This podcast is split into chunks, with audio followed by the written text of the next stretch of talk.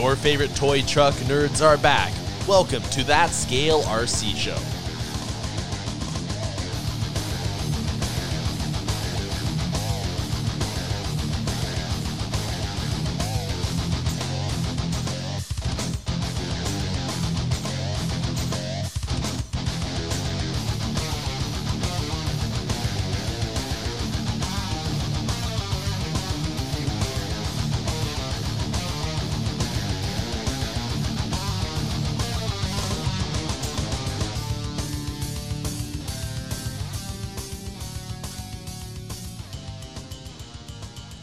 Hey, everybody, and welcome back to another episode of That Scale RC Show. And this is episode 99. I'm one of your hosts, Travis, along with Adam and Jay. And thank you for joining us, one short of the big 100 that we currently don't have any plans for. Shows you how prepared we are. Yeah. I did, I Fly did think it'd be kind of cool to do another like live stream show or something, but they can be a lot of work to kind of put together. It's also hard on like weeknights Yeah. and stuff too, you know.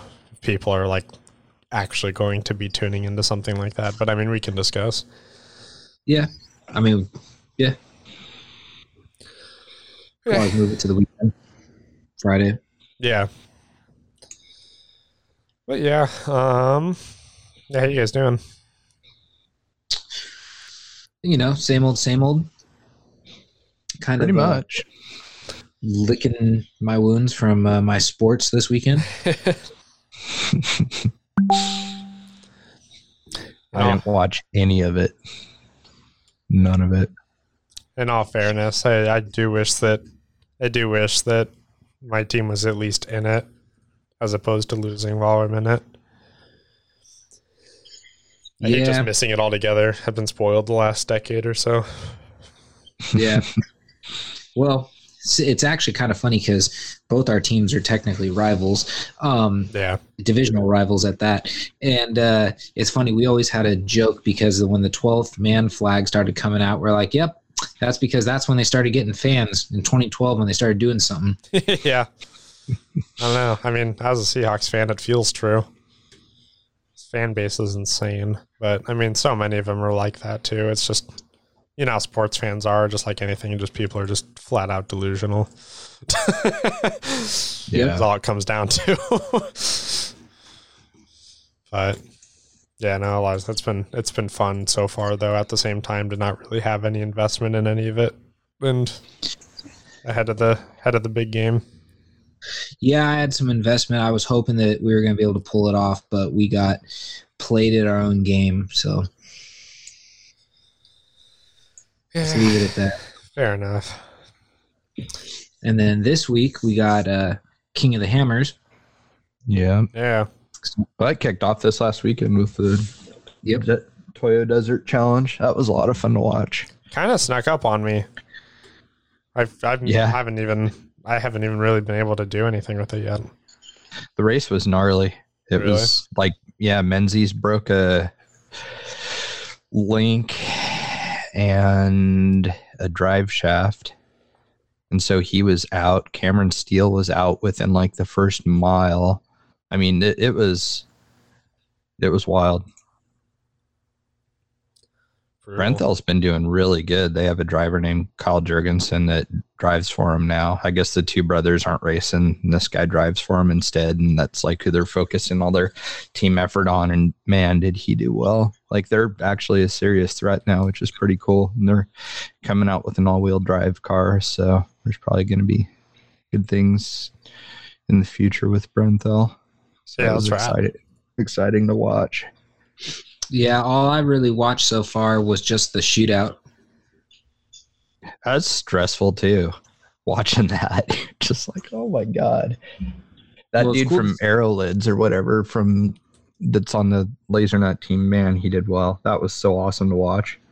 Yeah, but it was kind of funny. Um, and I'm not discrediting him because you know we're not there driving doing it, but uh, it was pretty funny. He pretty much just copied the same exact line as the other guy in the JHF truck or buggy that made it up there. The two seater. So, yep, yeah, and he just did it faster. So it was but it was it was still fun to watch the one that kind of let me down was they kept hyping up that girl in the rock bouncer like she was just gonna like you know let it eat and she like didn't really do anything and then i think she just too many back and forths and she blew up the transfer case Oh, really?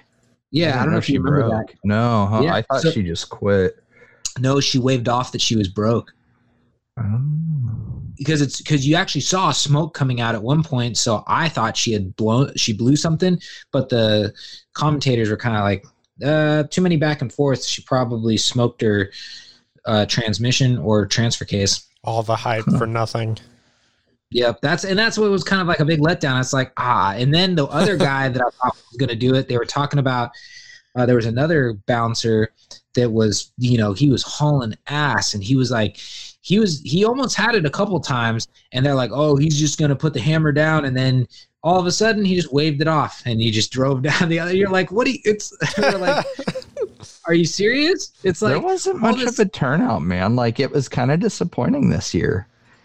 Oh, I know, and that's why I was kind of like, man, I wanted to see someone just, you know, put the Get skinny some. pedal down and just go for it. Yeah. Well, you usually there's always some like bouncer dude from back east that you know at least one or two guys that always just you know go for it and makes it exciting but it was just not that like i think the guy that i was impressed with the most was a dude in a side by side that had the bouncer chassis made for it like that Yeah. guy killed it Was King of the Yep. Hammers lacking a Bubba Bacon? They Because that's what it like- sounds like.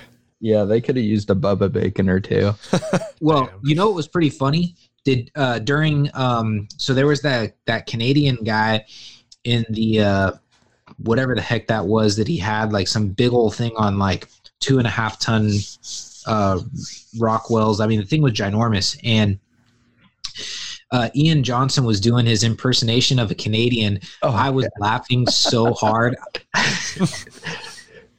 yep. Uh, that was great. But yeah, and then I do got to also say, uh, you know, hats off to the, whoever was flying that drone for some of that footage, driving underneath the cars and through the uh, the roll cages and everything. Yeah, that was wild. those- their drone pilots are good. Like all their drone footage and everything has been just super this year. Yeah. So It that is a huge production when you think about it with what they do with like graphics on the screen and everything else. I mean, like oh yeah, doing all of that in house is mind blowing because they are like, in my opinion, on par with televised sports. You know, like the quality of their program they're putting together.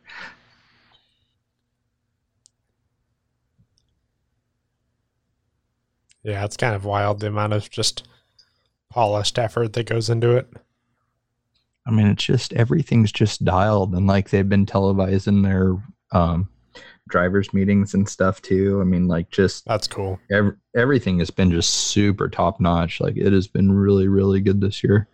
And it's just weird because usually you don't see that sort of thing in house. You know, they bring somebody in or Yeah. you know buy airtime with like Mav TV or something like that. And yeah, it's- it's pretty impressive. At the same time, though, I guess it kind of makes sense because if you're just doing it from a single event standpoint, then you can just kind of take care of all that yourself. Some things may be cheaper, but then also too, you can just run it your own way. Yeah, which You know, nice. because there's a lot of people. There's a lot of people like drone pilots and stuff like that. I mean, those pe- those people are probably just contract hires for the event, and there's just probably just use like the same people every year. You know? they were uh they they were actually advertising on the broadcast that for a hundred bucks a day you can um shuttle dudes around that are you can shuttle the drone guys around the course and stuff take them out to where they need to be and everything and they'll pay you a hundred bucks a day to do it and you get to see some pretty like remote areas of the race course that you can't from back in hammertown right. stuff. That's pretty sick. yeah that'd be really fun doing something like that no all in all it's just it's such a good program and i heard something about like 60000 spectators this year Jeez. that is so insane Wow. yeah i mean just crazy crazy crazy Yeah, that's impressive. cool stuff Yeah.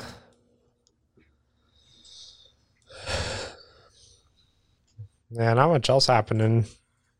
not really we got what was I had what was new, and then it's just escaped me. I was gonna try and go into that. You've been playing with that F450 a bit though. Yep. Yeah. So that's new in our life. We have one of the CEN F450s that we talked about on the last show. So that was pretty cool. As it turns out, the axles on that are like standard width. So you could actually use those bodies or, you know, in what I would like to do is do like a chase truck and use the cab because you can buy the cab and the bed separate or all together with those 450 bodies. And so buy a cab and make a service box and stuff. But um, I thought that was pretty good news considering now, you know, that's another body option. I, I thought it would have been too wide, but they use a standard style width axle. So that was pretty neat.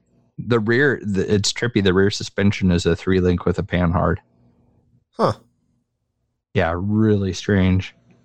So like when you push down on it, like like if you're standing above it and you push down on the suspension, the front scoots away from you and the back scoots towards you because of the axle sway from the panhard. So like the whole truck kind of shifts when you completely bottom out the suspension. Right. A, yeah, it's interesting. I, I don't know why they did that. I yeah, you know, like I, I would have thought like a four link would have been just way easier in the rear, but I guess you know the number of parts that you need and everything's fewer this way though because they reuse like two of the frame rail pieces they reuse twice. So you've got like these the curved end of the frame rail at both ends and then there's just a straight piece of rail in the middle that bolts to it because the whole thing is an adjustable wheelbase. Like it comes like Oh. 247 or whatever but like the entire chassis rails are all just swiss cheesed out with holes like every half an inch.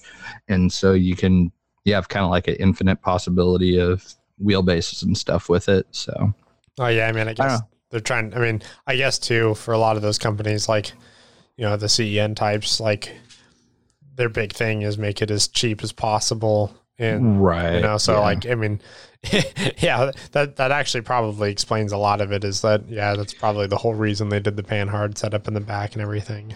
Yeah, there's there's a lot of parts on that that you see reused in other places. Um, it's got front rear sway bars, which I thought was pretty cool. Okay. Like actually pretty nice looking sway bars. So that was neat.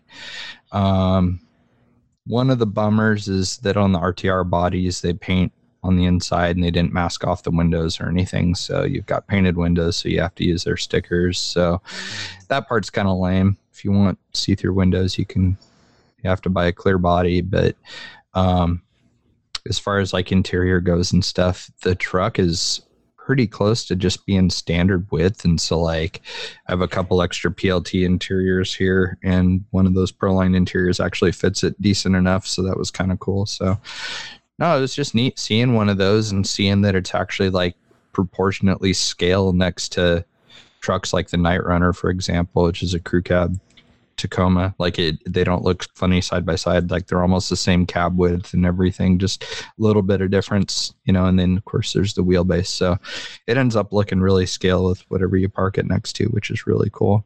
So they did a nice job. I mean, there's some thoughtful little touches and stuff, and I I would imagine the Ford licensing probably ate up a lot of their budget, and that's probably part of the reason for reusing so many parts and stuff. That's a good it. point. Yeah,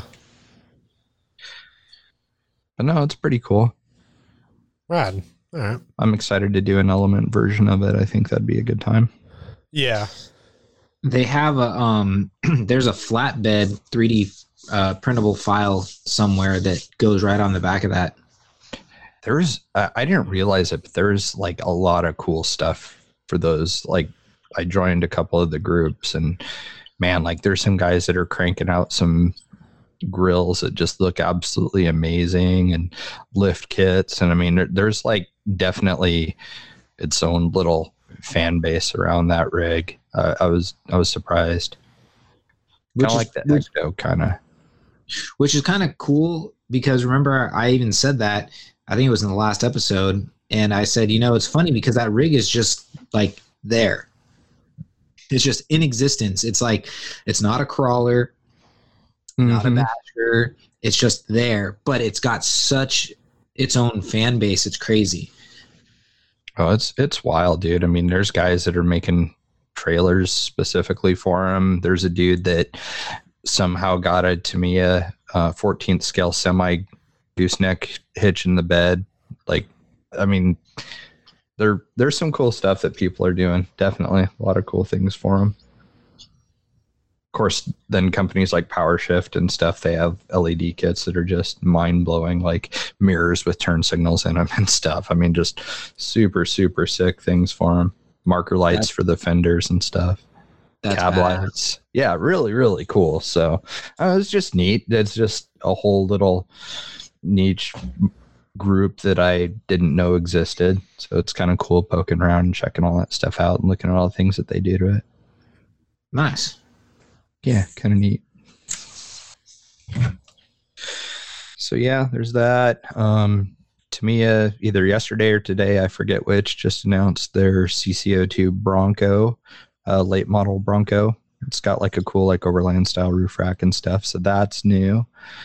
Uh, we had the SCX 24 Jeep Gladiator that just came out, and those are 150 bucks, and they come with like little scale accessories like Rotopax and a hard shell rooftop tent on the back, and yeah, so there's some cool stuff popping up. Traxxas released a whole bunch of colors of the TRX4 Bronco, so some new stuff floating around out there recently.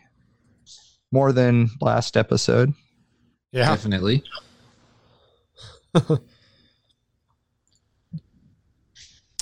Gotcha. Well, um, do we want to get into questions and just go from there? Sure. Yeah. All right, cool. Start with Instagram tonight. So, um, all right. So first one is from at. Oh man, they're challenging me with the names tonight.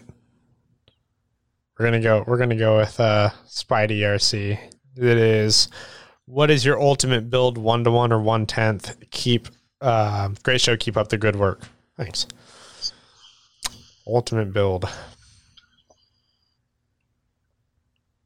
I'm trying to think like what that like, you know, entails. Like, yeah.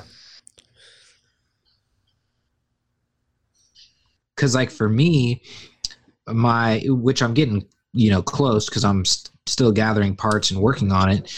But like for me, I've always wanted to replicate my one to one, which I'm sure if you've listened to the show long enough, I'm not going to bore you with it. But it's a 94 K1500 um, that's been solid axle swap. So I'm trying to replicate that in RC form, and you know now with the the you know with all the 3D printing stuff, it actually can happen. So I have the body, you know, I got the donor rig that I'm going to use to you know put it together, working on some figuring out what axles I want to do. Um, I think I know what I'm going to go with there.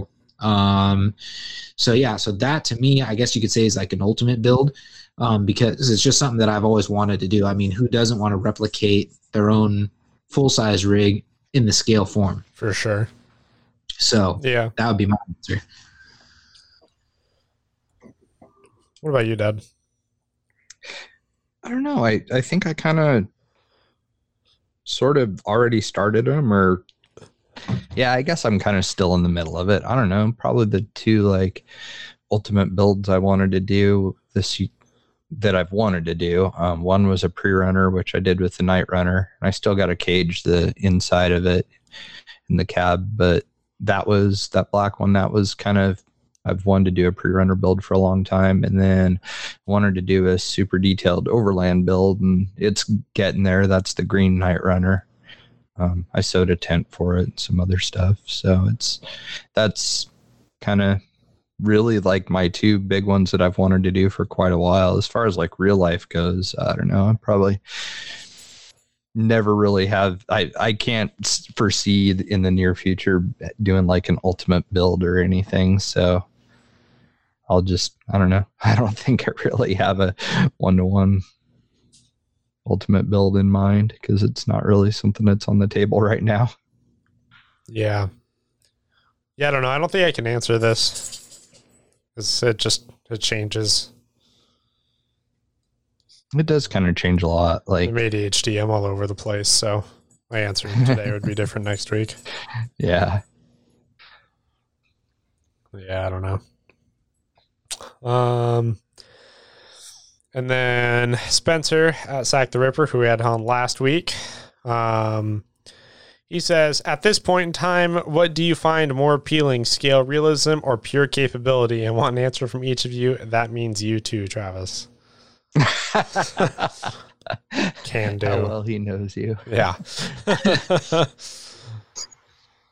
um, well, I mean, I'll start off. I'll start off. At this point, for like appeal sake, the scale realism. Um, you know, just for like you know, from a like a if I was doing a personal build standpoint, that would be like that's that's where my that's where my head is at. The pure capability stuff is cool, but I mean, it's also easy. You know, like I mean, it, it really doesn't require a lot on the effort front to build a vehicle that's like that's a really good crawler. It's it's relatively simple. So the scale realism is, you know, a little bit added layer of complexity. You know, it's a little bit more difficult to use and it also just it, it's always changing a little bit because you just you know what you want out of it, you know, kind of changes depending on, you know, how how how in depth on the whole scale realism thing you're trying to go. There's a little bit more of a rabbit hole, more um, you know, more variety. So that's like you know like that's the the builder's kit V two after we finish all the promo stuff with uh with uh Grande. Um, you know, we'll we'll be more of a scale build, but we'll see, you know. Still want it to crawl decently too. No, I hear that. Um, like for me, it's always been I can't say it's always been, but 95% of the time it's always been more scale appearance. But at the same time, I still try to make it somewhat perform because yeah. if you rob all your performance for the scale, it's like, you know, who's gonna like I mean you could build something super scale like, you know, make like if you for instance like an IFS Toyota, but if you don't let it you know, if you still don't keep in mind some of the actual, you know, function or the form, then when you go out to use it, it's not even going to actually be like the real scale thing because at least the real scale thing can, can make it, do it. Yeah, that's definitely that's definitely true. You can you can scale your way into something that just doesn't work at all, and its only use is looking good on the shelf for sure. Exactly, and that's and that's like that. you know, yeah, yeah, yeah, yeah. So so yeah, so at the end of the day, you know, I try to bring into some performance. That's why, like, you know, to bring back up my replica build, that's kind of like to me why it's it's not something I'm just gonna be able to slam out overnight because I'm dabbling into one a new territory for me, leaf sprung rig. Two, we all know that the leaf sprung rig just kind of, I would say, kind of like one to one, but not quite because in one to one you can actually build leaf rigs to work really well. In the scale there's a lot of fine tuning and tweaking to get um, to get a, a leaf rig to work really well. So that's why i'm taking my time kind of trying to like do some research and play around with some ideas before i commit to it because it's just you know it's a different beast. So but yeah my answer would be uh, scale with performance not forgotten. Yeah, yeah. There's definitely the best builds are the happy mediums in a way. Yeah, because it definitely does suck to have something that just doesn't work all together. But if you do just pure capability, it's. It, it, I mean, like I said, it's not very difficult. That's a pretty easy build to throw together if you just want something that just works and does nothing else. Um, yeah. I think I have. I don't know. I like this. I like them both about the same. I'm really enjoying the performance side of stuff right now with like the things that we're working on and everything and testing. I like. I'm I'm enjoying that as much as the scale stuff. Really. Yeah, at for this, sure. At this point, usually I think I like the scale stuff a little bit more, but yeah, for sure. Right now, our focus is kind of shifted on some other stuff, so it's been it's fun. I I enjoy both. I mean, it's. It, it would be really easy, I think, to get burnout on just one one type of driving or rig. So yeah, I think we're kind of fortunate that we have so many different things around us that it's just fun to grab something and go do whatever you feel like that day instead of just constantly working on like comp stuff or whatever. So Yeah, for sure. Um, Daylight Design RC says, running in wet weather, what do you guys do to keep your hardware from getting rusty? Me personally, I use uh, Fluid Film USA on my rigs, but what do y'all use? I'll use WD 40 if I have to, but most of the time I just don't and just deal with it. And I'll blow it off with air the first chance I get. That's really about it. Living in Washington, if It's you kind of a matter pretty of time. much, yeah, it, it's going to get wet and you're going to get little bits of rust like on your universals and stuff like that. It's just kind of part of it, I guess. So, It's like just hardware. I mean, honestly, like if it's really bad, which is very rare, I'll just, I mean, if it's really that bad, I'll just replace the screw. yeah, if it's like pouring rain or something, like I'll hose it down WD 40 first and Sure. everything. And that's good keeping mud off and stuff. But Yeah. most of the time, honestly, I don't even worry about it. We've never had anything like get like objectively bad rust to the point where we're like, Jesus, this looks terrible. even that rig that I lost in the water didn't. Yeah, yeah. That's- There's a little bit of rust on some of the screws on the Rift, but not bad. Just, but that thing's also kind of neglected because that's just what it's made for. you know, it just kind of gets beat on. So I don't care about the rust on that. But that's probably the one that's in the worst condition out of all of them as far as rust goes. Sure. So honestly, I really don't do much for water other than the sooner than later I will uh, clean it. You know, just because I don't, you know, I don't want it to rust. But um, most of my rigs, like I said, if I, if it's some of my other rigs that are more like the beat up rusty ones, anyways, I don't really care because it just adds to it. Um, but if it's more of a nicer looking rig, um, then I do definitely try to clean it off. Also, um, most of the time I will use a lot of CowRC products to kind of like clean and protect. So they have two Moo cleans, you know, one for cleaning stuff off, and then they got like a silicone um, spray to kind of keep stuff protected. So I will spray that sometimes, um, just to kind of keep everything, you know, looking good. But yeah, that's pretty much it. And then uh, mainly key components, like anything in the axle you want to keep from rusting, so that way you're not taking it out and then the thing shears off. Yeah. So Yeah, I mean, as far Very clean. as far as as far as we just like cleaning, I mean, there's a I mean, there's a million cleaners out there that work great, but I I've I've loved using like a bunch of like the Maxima stuff and like kind of bringing like over from racing. So like when I was doing the racing and then kind of brought that to crawlers, I was doing I just for general for general cleaning, I'll use like the Maxima like bio wash like blue spray bottle stuff. I have their suspension clean uh, can for doing all of you know the suspension stuff, especially like shocks and everything. Um, and then obviously the WD forty for the obvious. And then usually when I'm done, I'll uh, do a layer of SC one and wipe it off, and then I don't have to touch it again for a while. But that's you know that's me getting pretty thorough. Like right now, like the Power Wagon is in like full teardown mode and is getting that treatment. Um, Minus the Moo Clean. minus the Moo Clean. I'm not on. the There's no review Moo Clean on that one. There's Not, not. not a bit. Not even a drop. Um, RC's RCAZ. Hey, ladies and gentlemen, thank you for continuing with great content and good format into the new year. What or when do you think Element RC is going to do with their IFS kit? Do you feel there is a V2 IFS on the verge, or do you think by them discontinuing the kit is their way of folding in on the idea? I have my two cents on this. Just curious to see, uh, curious as to what you see in the future. Be safe out there, Ryan. Real quickly, I, was gonna say, yeah, that's our buddy Ryan Crowley. Yeah. Now, now, oh, once he, uh, once I read the Ryan, then all of a sudden it all came together.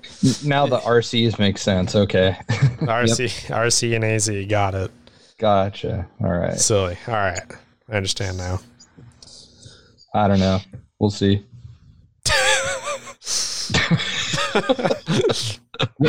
The best. All I gotta say is there better be something because if I miss out on an IFS kit, like once I see something available, I'm probably just gonna have to buy it and let it just sit in parts because another build I'd like to do is copy my Duramax, but that's still IFS. So I need an IFS part to make that work. Mm, gotcha. I'm hoarding one of those kits in a box, so if it comes to that, I got you covered. Well, thank you. hmm I have one too, but I plan to use it. So I have one, but you can't have it. Neener, neener, neener. yeah, moving on. um, I, I did. I did have to go double check to see that it came down off the site though. That was that was news to me. So I can't find it now on the associated website. So then we actually should kind of circle back and say, well, then you need to tell us what your opinion is. Message us and let us know Yeah. what your thoughts are. Follow up to next week's show is is what is Ryan's take on the IFS. Exactly. Yeah. then we can hedge the bet. See uh see if you're on the money. Um Project 428. Currently trying to decide the next uh, truck to replace my entry level Everest Gen 2. Never even heard of that. Uh, thinking either the Element Trail Truck build kit or the Axial SCX 10 build kit. What do y'all think is the best way to go? Okay, so to just kind of let you know, Travis, so the Everest is uh, Redcat's. I guess you could say it's, in my opinion, it's like the Axial AX10. It was like, Oh, it's more performance based than scalar. Yeah. um, but it is a crawler. Um, so, I mean, realistically, because he said what the axial or the element kit. Yeah, basically, just comparing the build kits at this point. I mean, re- you can't go wrong with either one, to be honest. Yeah, I mean, those are two great kits. They're the two. They're probably gonna be the two most po- those, right now in scale RC. Axial and Element have to be the two most popular brands. So you really can't go wrong either way. Um, the especially with those kits, the transmissions are similar. Um, I guess you could say axles are similar because they're still a centered axle and it's a straight axle, not the portals. Um, the really the difference is with the element, you're going to get the option to mess around with the overdrive in the transmission, whereas the axial you're not, but you can buy aftermarket gears to mess with overdrive in the axles. You're just not going to be able to do it. I guess you could say as relatively easy as you could with the element. right. So I was gonna say that's gonna be your guys's, you know, Jay Travis, that's gonna be your guys's expertise, but um yeah, you really can't go wrong with either one. So it's really gonna come down to just personal preference. Yeah, I mean, in all honesty, I don't really have much to build up on that because, like, um, if if you want just a straight paper to paper comparison of the two, I mean, very minute differences. So, I mean, I I think they're even priced almost identically too, aren't they? So that I would have to confirm, but yeah, I mean, I I couldn't like consciously tell you which one is the way you should go. Both have their, you know, both have their pluses and minuses as as Adam touched on. Um obviously, you know, Jay and I are big fans of the Element platform as of now, but that's not us saying too that we don't, you know, we don't think axial stuff's any good. That's not true at all. So yeah, I mean, I don't know. It, I mean, part of it, I guess, too, is, and it, it's still going to vary, but I mean, what do you have any idea what you want to do with it, too? Like what kind of build you want it to be?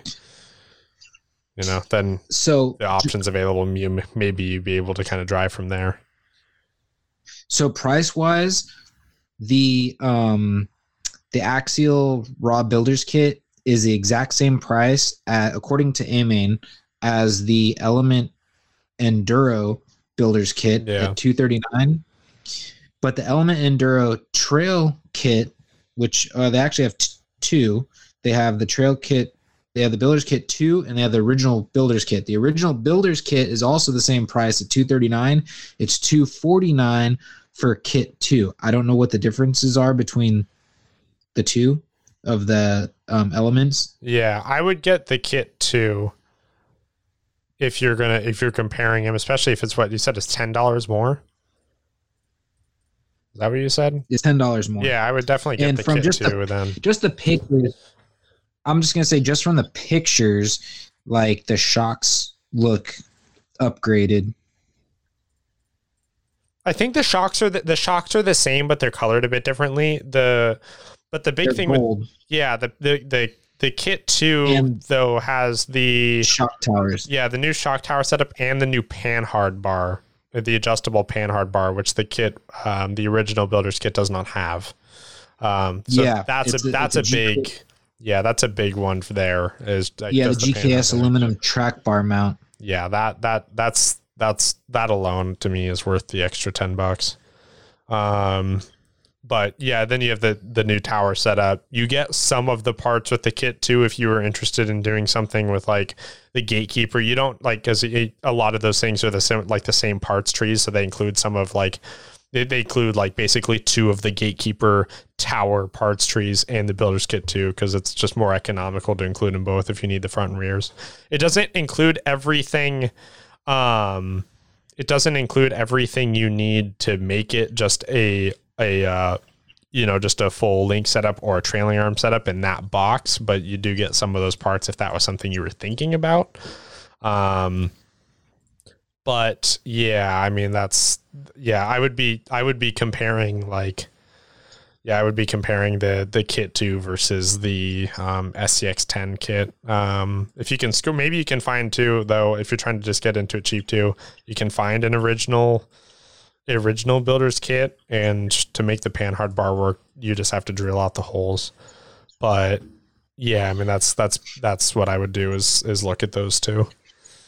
Now, the other thing, um, actually reading the description of the um, version 2 kit, or doesn't matter, just the element kit, all in all, it reminded me that the other thing too is with element, they have the behind the axle steering, whereas Right. axial, it's out front. So remember, if you're going for also a little bit of um, performance based, keep that in mind because obviously having the steering behind the axle, it's one less thing to get hung up on rocks, take a, a beating, all that. Um, if you're like I said, going performance wise, but that's really like I said, the small change, like the small differences is you're going to get behind the axle steering and the overdrive option. So really comes down to you know what you want to do. yeah You do get better shocks with the element. that I is will say true that. that is true Like light years better than anything else on the market. Yeah, that is that is one unfortunate shortcoming about the axials, the axial like builder's kit, and just kind of that line is that, yeah, the axial shocks are not very good in my opinion. I feel like the the standard has come a long way since then, but they haven't really adapted. The ones on the Rift are not bad. They have bleeder caps and stuff. They're the best that I've seen Axial come out with since like the Capra. The Capra had good shocks, and then this has good shocks. But these, the, Rift, 10-3 is- The 10 threes kind of got the same similar stuff like the Capra and the Rift. Oh, gotcha. Yeah, I want to say the shocks from the Rift were based on the uh, Losi Baja Rey. Gotcha. which nothing wrong with Losi shocks. I probably would have done the same thing if I was Axial. Yeah, Well, see, and, that, and, and just like a side note, that's the kind of the benefit of like Axial kind of like now being a part of a bigger family. They can, Mhm. you know, use other, you know, Plastic entities. formulas and everything else that are available to their other lines. Yep. Yeah. Yeah, that's definitely a big positive with Horizon owning them is they've just got a lot better resources now for nicer stuff. And I mean, it, like it, everything Axial's released since Horizon is like noticeably better than what was in the past. So it's it's working. Yep.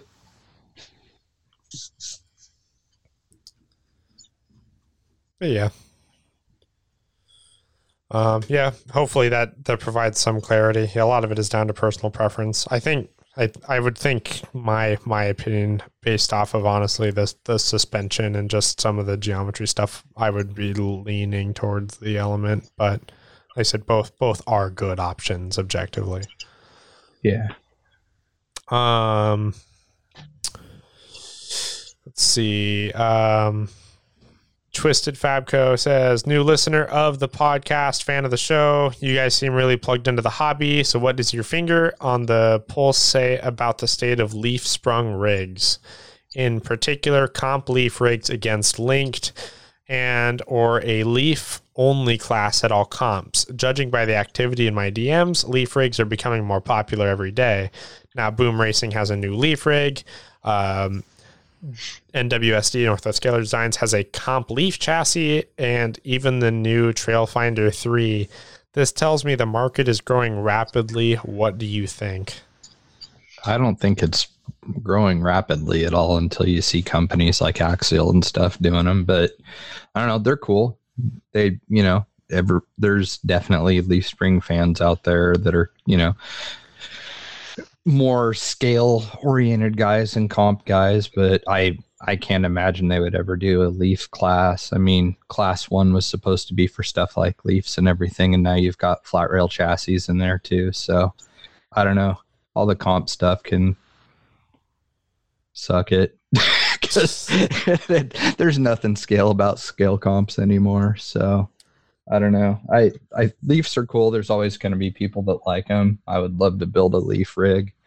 Um, looks like fun and be a different driving experience, but I I don't think that we're witnessing some revolution or anything like that happening yeah. right now. I haven't seen I have not seen any increase in leaf rigs. I think the the chassis and everything coming out like and those sort of things. I think my one I think it's somewhat coincidental that that's happening. Two, you know, things like the Trailfinder 3, Boom Racing having a new leaf rig that to me is also the way that I interpret that is them offering something a little different to the market.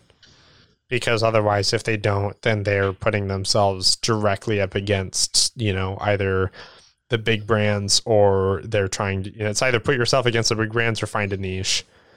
And that's, that to me is how I interpret like the Leaf Freak, Leaf Freak stuff. Like, don't get me wrong, it's cool but I don't think, like Adam was kind of kind of referenced earlier, it's not that you can't make it work, but I, it's definitely much more tedious. I don't see any advantage in a leaf rig, and yeah, I mean, like I, I I have not personally seen any like increase or uptake in interest in leafs. Um, maybe you're seeing something I'm not, but yeah, I I have, I have not noticed this. So, um, just in case he doesn't want me to release his actual name, I've talked with Twisted Fabco quite a few times mm-hmm. because if you follow him on Instagram, that's all he runs is leaf rigs, and he's currently making his own set of. I guess you could say I don't know if it's a kit if he's going to be offering it to everybody, but he makes his own leaves by hand with you know in his little in his shop, you know, and they work really well like sure, they're uh, they're military wrapped, just like the scale, you know, or just like the real, you know, Leafs are like a true military wrap. And his rigs work, like they work really well. That's part of who I've been getting a lot of info from um, on what I'm doing. I just put myself in a box because I'm weird be- and you know I'm trying to make this rig something I could take everywhere. And one of the events I go to is Axial Fest, so that's why I'm trying to make it work with what I got. Um, I guess to his point, you know, it is it is true that like Leafs because it's not a as common, I guess you could say, because every rig, as soon as you get it, it's links. Every rig is linked.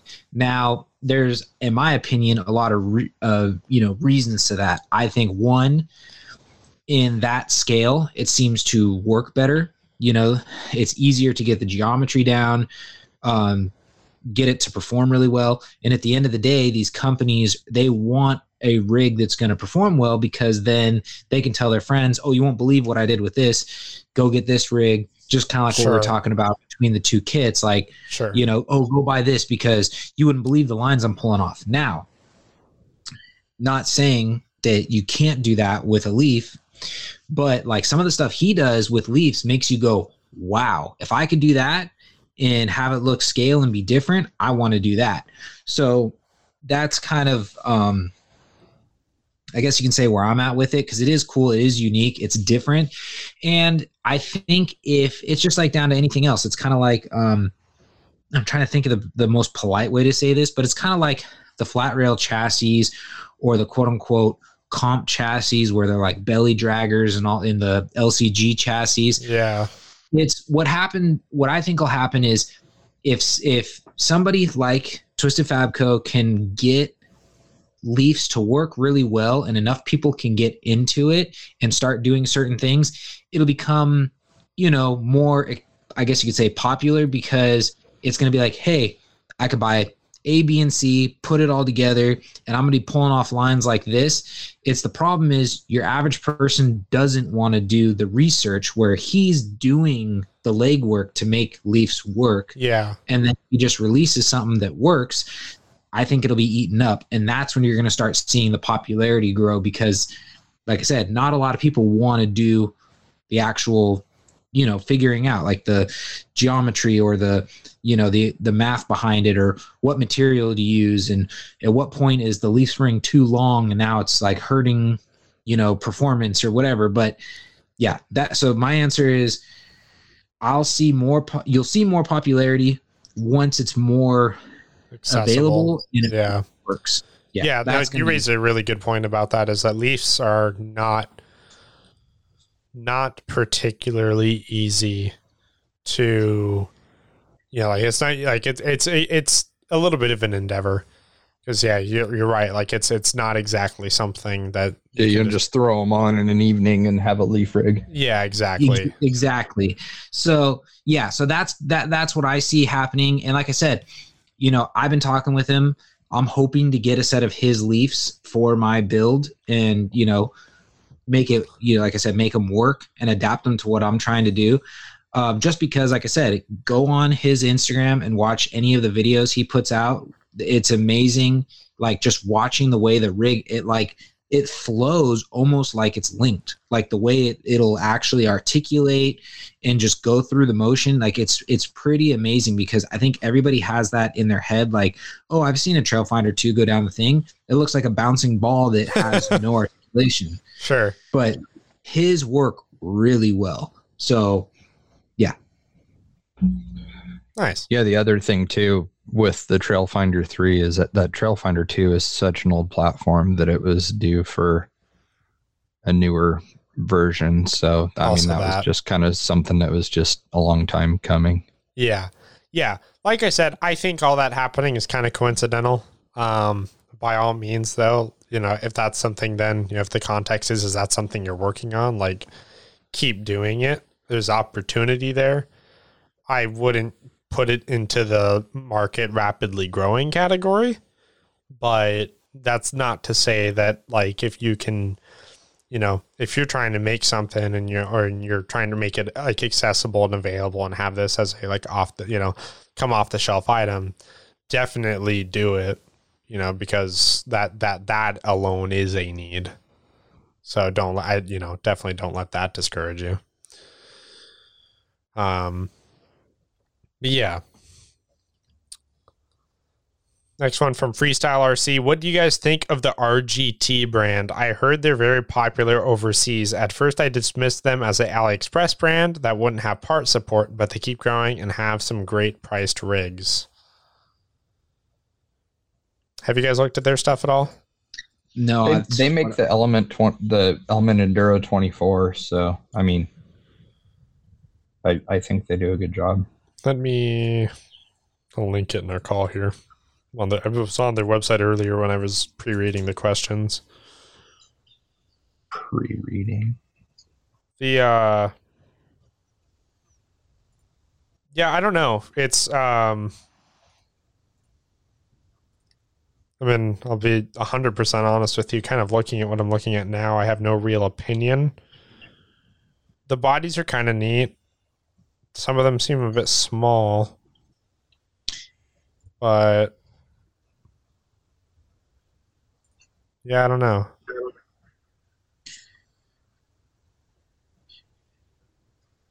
Yeah, I mean, some of them, you know, like for instance, like I'm just looking through like what pops up, like you know, on Google for like popular products. Like they have two Jeeps, both of them, which look like they're almost out of the like, I guess it's you know, it's the nickname they've gotten. The China hard bodies is what they look like. I don't know if those are hard bodies or not. Yeah. No, I know I know Um, what you mean. and then they also have like a i mean i don't even know what to call it it's almost like a morph between the modern Bron- i guess it almost kind of looks like a modern bronco but it's called an rgt rc crawler it's one tenth um it's a two door uh, thing then they have another one that looks like the older bronco which you know This is really Yeah. interesting. The more that I look at their stuff, the more it looks like that they just tried to make rehashed versions of either old RTRs or popular just bodies that were available. Like yep if you look at the 10 sc- like if you look at the 10 scale uh just all their 10 scale items, you know, they have their their crusher that is almost identical. I mean that yeah, I mean, if you look at the body for the Crusher, I mean, it's you can definitely get a sense of where that came from. If you look at the Rock Cruiser RC4 V2, um, I think, I mean, obviously, it's all a little bit Land, you know, a little bit Land Rover inspired, but at the same time, I also get, I also immediately get some Dingo nostalgia when I look at this. Like Yep. a, a lot of these are like that. I was also looking at the chassis a bit too. Um, in some of these, like oh, they also have an FJ one. I've noticed. Um, but the sizing, the proportions look just a little odd to me on the FJ. It just looks almost small. The Gladiator looking one looks really small. Um, looking at the chassis.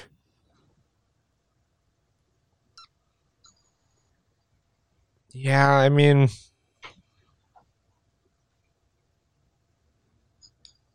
I don't know. Yeah, not much opinion. I also though can't see. I'm not. Maybe I'm just not seeing it, but I don't see any pricing on their website.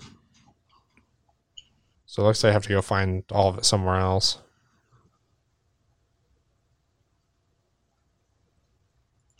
and the funny thing is too like and i'm not trying to cut them down but you know what this looks like to me like their chassis and everything Mm. this looks like the original axial crawler setup Yeah, battery in the back all the electronics up front the three gear transmission in the center like i mean it has a lot of that feel to it and I mean, it's just like so. If you're going for performance, I'll tell you right now, you're gonna have to change all of that because you got way too much weight in the rear, which is kind of like, like I said, it brings back to like how the hobby was, almost like the answer you were saying, mean being that like they're bringing back like the old, you know, rigs and stuff. Um, but that's how it was when I first, you know, started getting into the scale trucks. Is we had to, you know, basically get a rig like this, strip all the electronics off the front. Um, you'd have to do a battery tray right behind the rear tires, horizontally across the frame rails, so that way you can get, you know, the weight up forward. Then, if you wanted to use the back like tray area for anything, like if you have the room, if you're using an SUV, Jeep body, whatever, you could get. Um, you could then put your your ESC and receiver and all that stuff back there.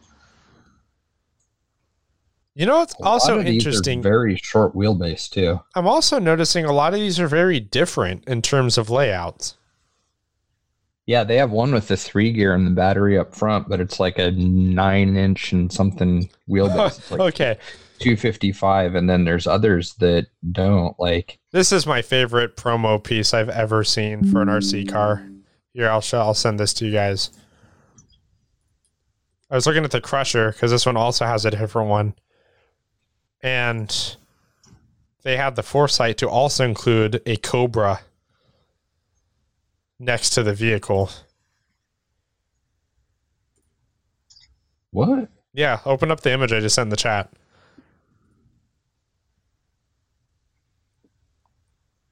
Yeah, if you go to the Crusher page and you scroll down, when you look at the chassis layout, Oh yeah, they just have Bionics appearance. Bionics appearance, and it's just a picture of a Cobra. There's so much that's lost in translation. Some of the names are pretty funny. The running boards are called fenders. this also has an internal, like an inside mounted cantilever setup. Oh yeah, it does. Look at that. It's probably how Very- they get the. Very bizarre. Yeah, so this one with like that motor all the way up forward like that, it's almost like a hybrid between like something like you do with like a Toyzuki or like even like the what is it, the VS410 Pro or whatever the one where they put the motor all the way up forward like that. Right. It's almost like a hybrid between that and then the mod that you would do to put the battery horizontal. But but it comes with so it's interesting. It comes with according to this picture you sent Hobbywing ESC. So they got Hobbywing on board, you know, with some stuff. So I I mean, I don't know. Hobbywing OEM's a lot of ESCs though. Uh, True. Hobbywing OEM's a ton of stuff. But yeah, those shocks in the rear are cantilevered. Check out. Okay, here. Check out this one. This is. I'll send this one too. This is on the Pioneer. I'd have to see some of these. Like Me too. some of it, I like. Like there's some good ideas here. Like the cantilever one's really cool. Like I don't know. I feel like that thing kind of deserves some attention from people, but I don't know. I it's interesting. looks like- I mean, The same uh, transmission setup, meaning that it's got forward, the motor goes up front. Yeah. You got the transfer case in the center. Yeah, because I was looking at the Pioneer when it was actually the full. I think it was the Pioneer. No, the Rescuer when it was the full car, and yeah, it's definitely interesting. Yeah. So they've got man. I mean, they they have a lot of options. I do like that they have a lot of short wheelbase options. So I do think that's cool. Yeah, definitely interesting. For sure. Speed, speed car. Speed car. I love what they call stuff. It's so funny. Well, they're based out of yeah, they're based out of China. Yeah, they definitely are like one of the Alibaba brands for sure. But I mean, they do also seem relatively for for definitely a lot of pulled inspiration, which I mean, in all fairness for China, that's nothing new. But Yeah. they do also have, I mean, in all fairness, a lot I mean, a lot of this is fairly in tune with the hobby. Like they're definitely not just making nonsense. Yeah, no, they've got Jeeps, they've got little rigs, they've got one that looks like a power wagon with exhaust stacks. That ought to get somebody excited. Yeah. That was the one with the Cobra. Comes with stacks. Yeah, I know. Yeah, whatever happened to stacks? It's got to buy. Oh no, they're there, dude. Just wait. Look on the CEN for. Oh well, yeah, yeah. I mean, that's an outlier. Of course, those are gonna have stacks. There's a dude on there with four octagon shaped stacks in his bed. So sick. Dude, double stacked stacks. it's so funny. I do like also one of the pictures of the uh one of the pictures uh from the the the crusher. This is a really good promo they did. Is they used the same uh same source material as the new Halo show. There you go. Uh, The vehicle in the back and everything. bionic appearance Cobra not included. oh yeah, that's funny. I mean, stuff looks that's definitely interesting. Um, yeah, I'd have to look at pricing and stuff, but I mean, I Is can this imagine it's crawling around inside an old abandoned building? Yeah, no, well, if you sc- if you scroll down on that page too, they're also then in like the Middle East and some sort Something of says smacks in the background. S M A X.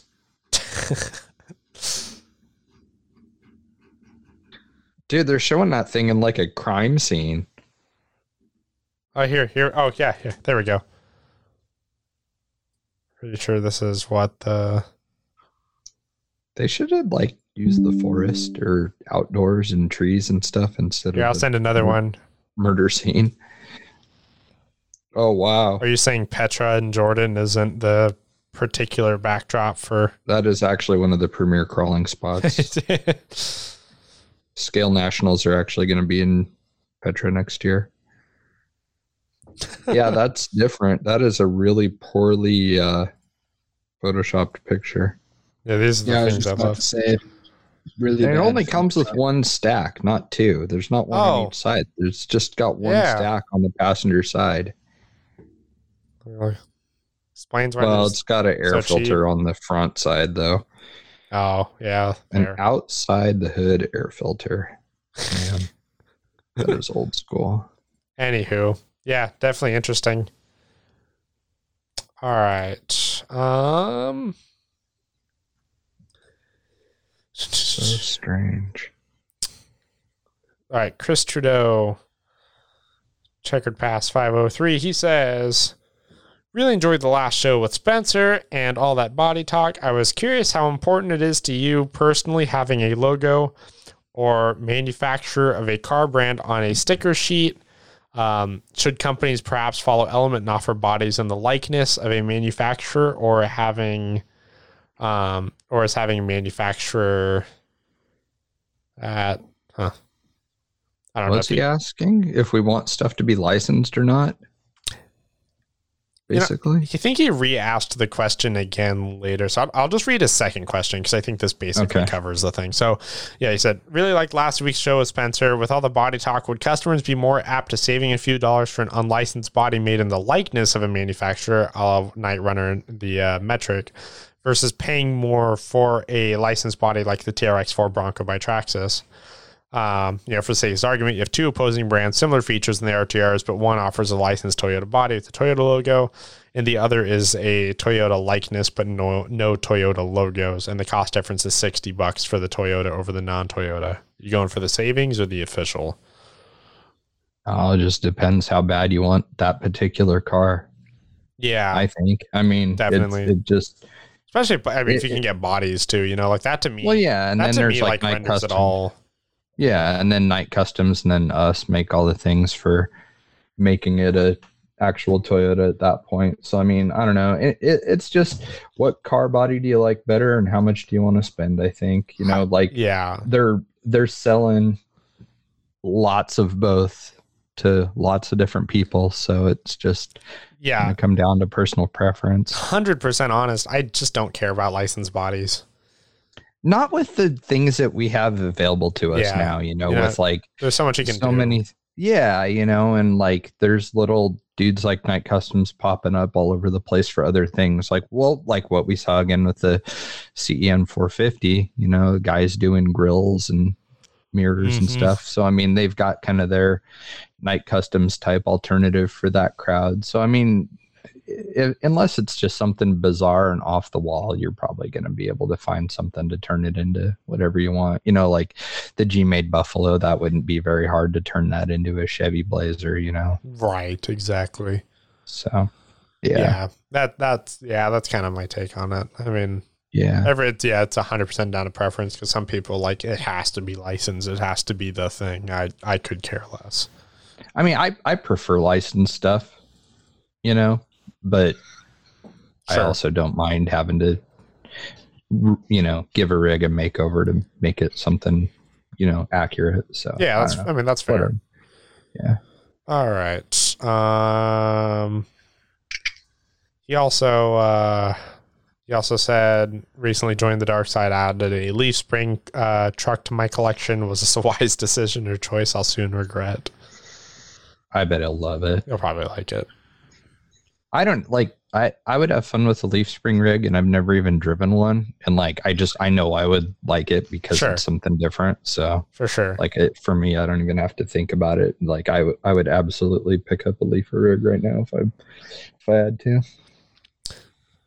Justin Gebhardt says, "The Ecto body is my favorite non-licensed body. What's your favorite non-licensed body? Keep up the great, uh, keep up the great work. This show rocks. Thank you. Favorite non-licensed. I'm gonna have to say Ecto for me because I love that body.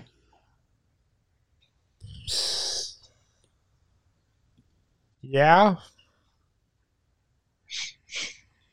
I mean, I guess. I I mean, it's it's, it's definitely a toss up between that and the Knightrunner. Yeah. I don't know. I've always had a soft spot for the Honcho body, um, just because it screamed Toyota Wheeler, but it wasn't Honcho one was cool. Yeah. Um, and then honestly, the other one that I have that I think is really cool is that one from Parma that says, I think they called it like the SUV crawler. It's the one that looks like the two door Tahoe. I mean, the thing is a spot on two door Tahoe, but they labeled it something else. You know, it there's a lot of good arguments to be made for a bunch of different bodies. Like I still think the the dingo was super cool. Yeah. The dingo was super cool and like that kind of gunmetal color we did. D- when done upright, the deadbolt looked awesome too. That was a really yeah. cool body. I've I've always liked the deadbolt too. Yeah, I mean, there's a lot of good unlicensed bodies out there. Um, it's hard to pick a favorite. Hmm.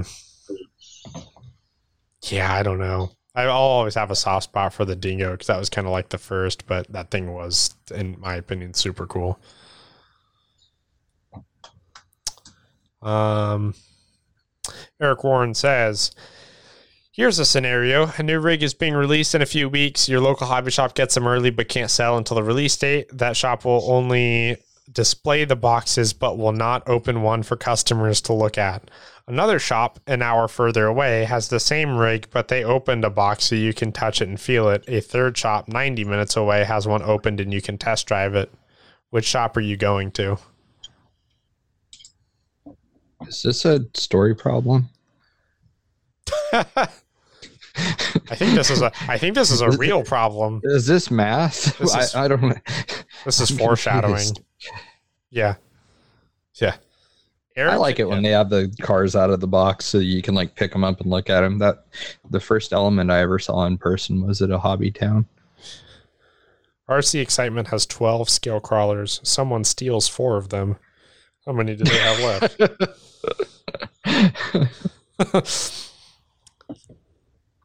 yeah, I don't know. That's I'm probably not going to drive far out of my way to look at one out. You know, like I I don't know. I mean the question that I I mean yeah, that's I mean I'm lazy, so I mean I I I don't care enough to go like to go there. Yeah, You know, I buy all kinds of stuff sight unseen. The part the the part that I'm interested in this though is what it, I mean they can't sell until the release date, but if I mean this is a very like specific scenario which mean which which indicates to me unless I'm like missing something here I could totally be missing something here it indicates to me that a vehicle is coming out which they have which in my mind in that case should not be publicly displayed at all. So I'm wondering what the scenario is here that's being driven because if it's like if it's simp if it's um simply like you just can't sell them or anything like that. And that's like you know that's just the rule but there's like the the you know supplier didn't give any guidelines as to you know x y or z then i mean i i mean I, I would open one up especially if this is being regarded as a problem. But i mean yeah i don't know. Or are they just flat out breaking those you know breaking those terms? I mean I, there's a lot of layers to this as far as me Yeah, as a customer i'm not sure like i like i said i i've never really been in a scenario where i would have cared enough to make the drive because if i know about it to even make that drive I probably just drooled over it online already.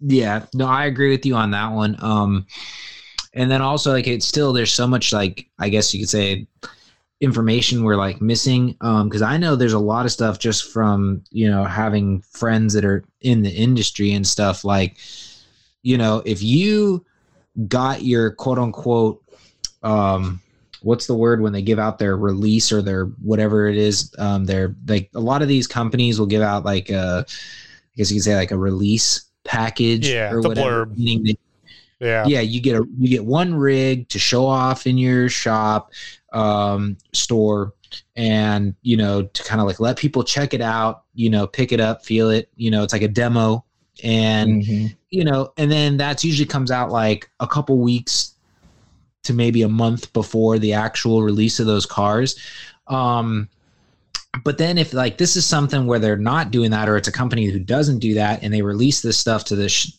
to this company or I mean or store and they decided to put it out there early and blab about it you know they might be doing that trying to get people to show up or check it out and you know drive sales. But at the end of the day if that company you know comes back and says hey we you we told you this is you were your you know the rules of getting this you know early or getting this information early and you just totally whatever. Now you just lost your privilege of us ever sending you anything you know?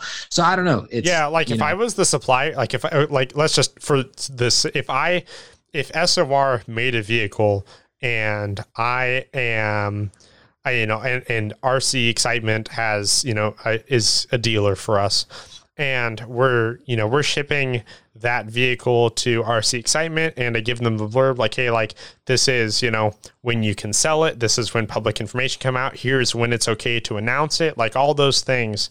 And if that was violated in any way, that is the immediate end to that agreement, and I am never sending them anything again.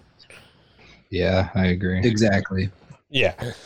So that's the that's like the question that is raised for me. Like that is my biggest like one of the things that I mean we haven't talked about this publicly yet, but one of the things that I'm trying to do um, a lot in the background right now is kind of work on work on a bit of our dealer network for SOR, and that is my biggest hesitation is that the is that if I because the to do that right and to also give them their piece of the pie right, they're going to need pre-release information and then product ahead of time.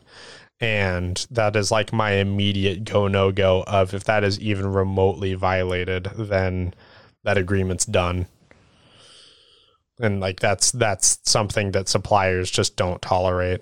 Like that I'm not I am not an outlier there. So yeah, I don't know. I mean, if it, if that's not part of any of it though, and we're reading too much into it, and you guys just haven't opened one, then yeah, I don't know. Then I guess you guys have to make a sales decision. Plainly, you know, I don't know what they plan to do if they're, they're going to sell theirs open box or whatever, or if they're just going to keep that one as a display. I mean, I I also don't know the scale of the release, so yeah, definitely a lot of missing info. It could get it could get taken a lot of different ways. Um, Stitch SK Hobbies. He says, "What are your recommendations for upgrades for the Redcat 8 V2? Is it beneficial to remove the portals and go to straight axle shock upgrade options?" Who we're probably the worst people to ask about Redcat stuff. Yeah, I was gonna say we have like the least experience with that, and like we're both like brand bias to other brands. so, I mean, we try not to be like we we do try to be objective, But there's at objective the same time, yeah, like, I mean we're rel- I mean I think we're objective, but at the same time we don't know anything honestly enough to like answer even these questions. I've Like, heard people say that they love Redcat stuff, and then I've heard other people say that their stuff's junk and it breaks easy. So I, I don't just know. like I any other mean, brand. Yeah, there's so many of them floating around out there that if I had to guess, I would have to say they're probably not that bad. I'm s- I'm sure they're better than people give it credit for. I mean, I'll give Redcat all the Oh, credit in the world. They've definitely done a lot of work to step beyond the image that everyone Yeah. had of them for so many They've been years. trying to play catch up since day one. Yeah, for sure. So I mean, I'll give them credit for that forever.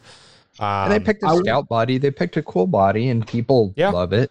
You Yeah. know, they only have the what one, two, no, two scout bodies. They have a hard top and a open top, and then they've got their Wendigo, and what that's really. Oh no, they have another one based on the Wendigo, the Marksman, that eight scale Jeep. Yeah. So I mean, really, And- they have very few body options, but even that being said, like they still sell lots of them. So. Yeah. And also, I know it's not crawler related, but they also have uh, the 64, the lowrider. Yeah. Yeah. and th- they have that new one too, like uh, Monte Carlo, I think. Yeah, it's a Monte Carlo. It doesn't hop though, from what I understand. I think it just has Damn. other hydraulic stuff. I don't think it hops, That but sucks. it looks really nice. I mean, Redcat's bodies look pretty good. I mean, they have you know molded plastic details and grills and stuff on everything, and headlight buckets and stuff. Like it, you know, I think it's a step up from the RGT stuff that we were just talking about Definitely. as far I- as like realism and stuff. But But definitely, yeah, I definitely would not be like struggling to give you the comparison of the RGT versus the Redcat. Like to me, they're not in the same category. yeah, I'd buy a Redcat over the RGT any Definitely, day. definitely, yeah, yeah. I mean, I mean, it really, if it, it- I mean, yeah, I don't know. It, Redcat, like I feel, I feel, I'm almost positive I've said this before, but Redcat is like where scale was, like scale crawlers was like four to six years ago. You know, like they're just they're they're making good stuff, but they're just a bit behind. That's a fair assumption or a fair assessment. Yeah, like they're just it's just all a bit late, but I mean, I I feel like they're doing good given you know, you said I like this you know, the scale vehicle trend. You know, like yes. the 64 and the Monte Carlo and the F450 dually and like all these just scale trucks. I also not think- necessarily crawlers. I also think, that it's Red. Cat understands too a little bit of where their market is though as well because same thing you can try and get on the level of Element, Axial, Traxxas, but at the same time you have to assess what you have to gain in it because Redcat does have good market share of a lot of different areas of RC from like the complete novice side of things and as far as I can tell Gen 8 sell. You know, it's not like they're not selling at all. You know what I mean? Like people have them. I see them like I see them regularly referred to. Whereas you know a couple of the other like sort of brands we've touched on here and there, like we never hear anything about ever. You know, You know? y- you got me thinking here. I wonder how many people are in some of the Redcat groups. Yeah, I'm not sure. I bet if you really this quick. is I mean not I don't mean this in a mean way by any means, but if you I bet if you go and you look at the demographic of the Redcat groups, it supports what I just said though. Probably. So there's a Monte Carlo group with a thousand members. There's a Rampage owners group that's 1.8 thousand. Um, Redcat Racing Tips and Tricks group 1.9 thousand.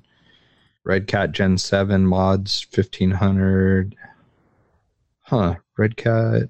Let me try Redcat Gen 8 and see if there's a Gen 8 group. So the biggest one that I've found, yeah, Redcat Racing, twelve thousand members. So it's about the same amount of people as the Element Enduro one has. Yeah. Yeah, twelve point seven thousand members in the Gen Eight group. So Yeah, I feel like that's yeah, a pretty pretty decent amount. Redcat's one of the admins, so that is their own group like Element. So Okay, yeah, I would I would say they probably have maybe a little bit smaller market share overall than Element, but and the, yeah, definitely this particular section. But I mean, yeah, I mean, Redcat definitely is is also appeals to just the very like entry level of RC. sure. and it, say what you want, but it, that that that's the area that makes money. I've seen lots of couples with red cats, like boyfriend, girlfriend, husband, and wife. Like they'll both go by. It's a very specific and go and the observation. Well, I, I there was a there was several people in our old club that had them, and there was a couple, a couple couples that had them. So huh, interesting. All right. yeah, that was how I learned that they don't use body posts; they have magnets that mount the bodies. on, which I thought was Oh. cool. That is So I cool. was looking at one of their trucks. Um, last question we have, I believe, I'll confirm, but uh, from Paul Schulman, he says, "What are y'all's thoughts on the ISDT 70 ESC that came out? Will any of you be trying it?" Who makes it? I've never even heard of it. looking it up right now because I haven't heard of that either. Who are we? Um. Oh Jesus! Jeebus. I think it's. Uh, huh.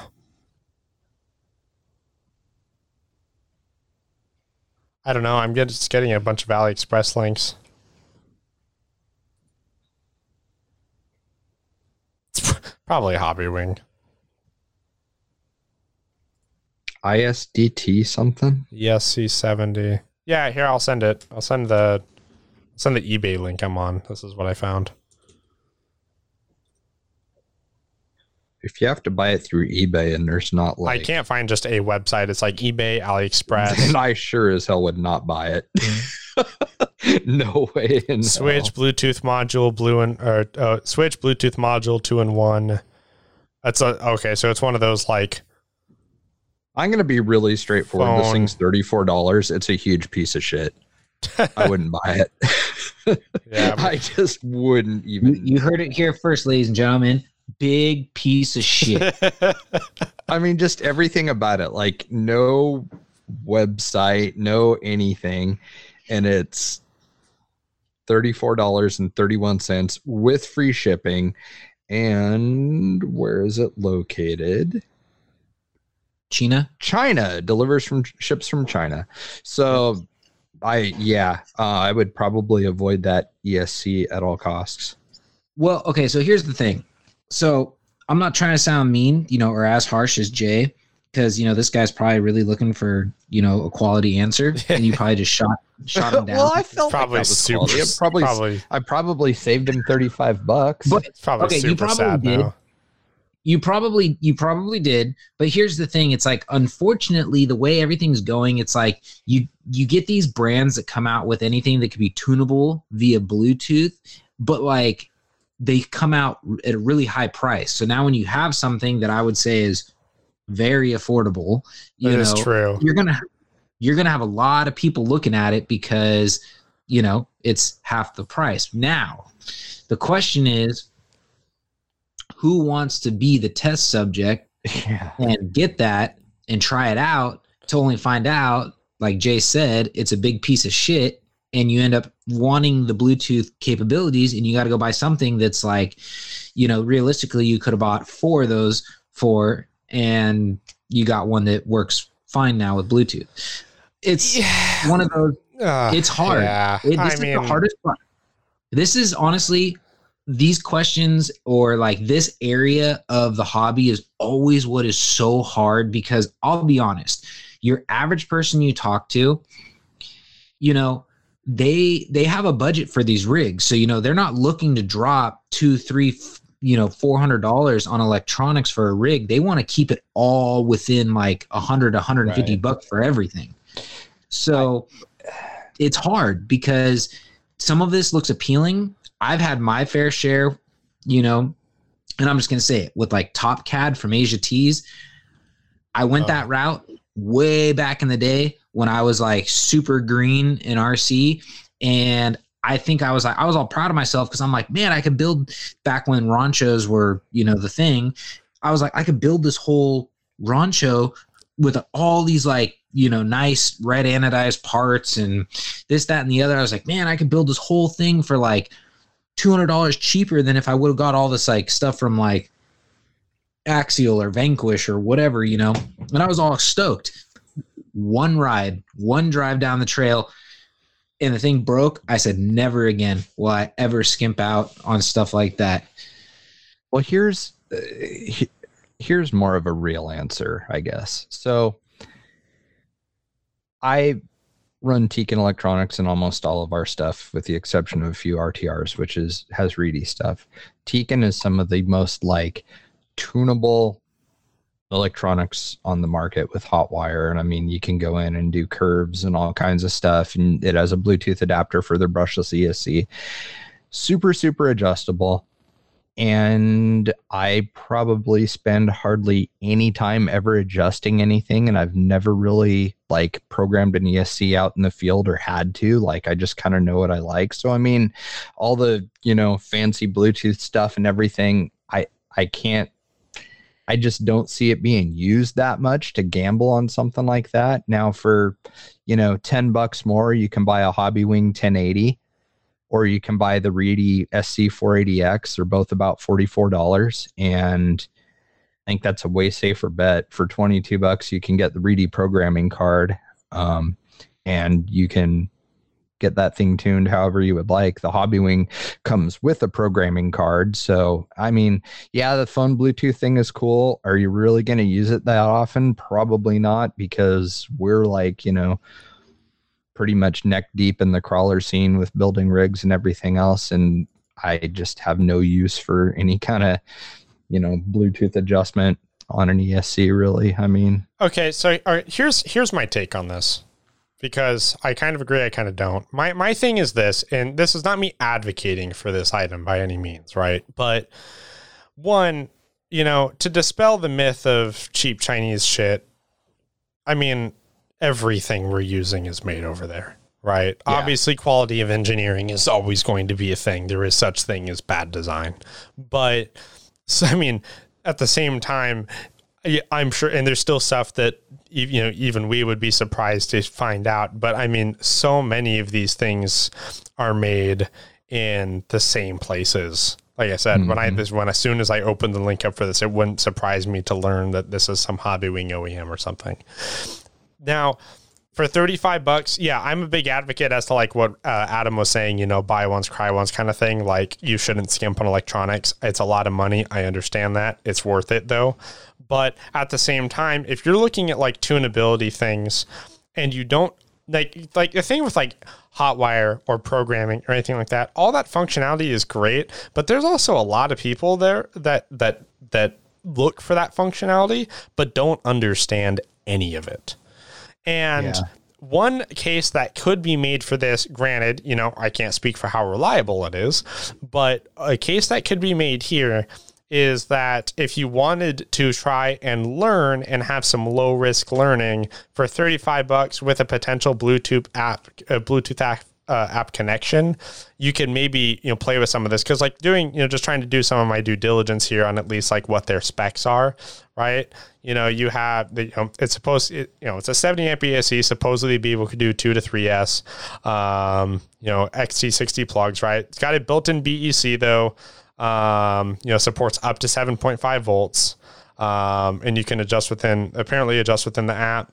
Um, you know, you can adjust your PWM frequency and everything, adjustable active drag brake, adjustable brake force, um, and then you can adjust per uh, slope as well.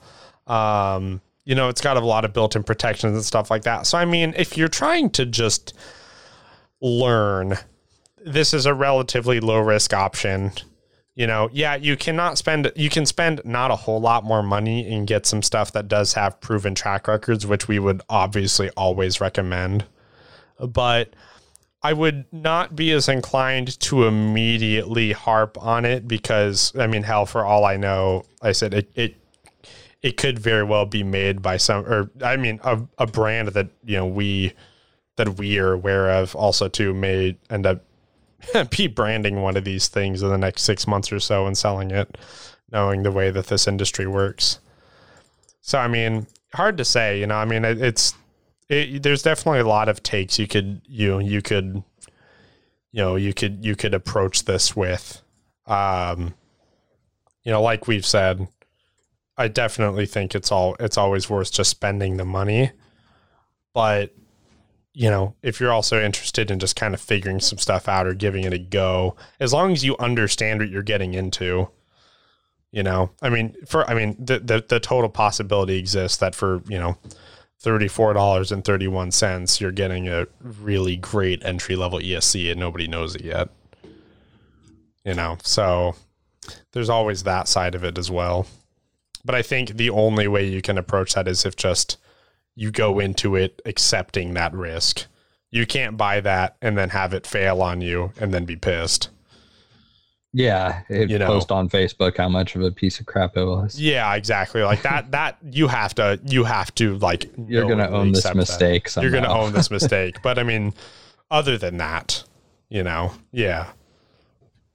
But I mean, no. But to answer to answer your question, no, none of us will be trying it because No. there's not really anything for us to gain out of it. Um. Yeah. Yeah, that's. I think that's it as far as questions. I just need to confirm because Facebook likes to hide them from me. I did expand everything to all comments instead of most relevant today, though, so I don't think I left anybody out. Uh, I think we're good. Yeah, that's it. And we were right at the hour and a half mark. My God. Wow. Look at us. A full show with almost no topic. Uh, we're pretty good at this now. Yeah. Seen a thing or two. um yeah, anybody else have anything in closing? Not really. Not really. I can do a little bit of foreshadowing. This will make Adam happy since he's always trying to he's always trying to get us to plug something. Um, prototype parts for Grande ship out tomorrow. Ooh. Yeah. Nice. It's about time you guys start using this to your advantage. Well, we've started this whole thing on the show now about Grande, and someone complained that we, there were no Grandes on the last show. So I like last two. Excuse me. I thought I said grande once on the show. On the last one? Yeah, I swear I thought, or maybe I was thinking it because when you guys were talking about something and I said, uh, "Isn't that grande?" and then I think you laughed and said no, or maybe that was the show before. I can't remember. I can't remember either. I don't pay attention to anything that we say. So Have you heard of? Hey, can I interest you in a ISDT 70 ESC?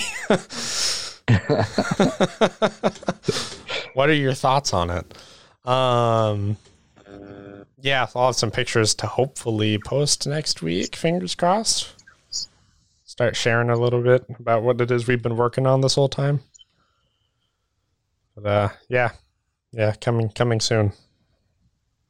If anyone actually, I don't know how many people actually like follow me directly or follow the SR page, but I actually had a story post last Saturday or Sunday that had some of the new parts.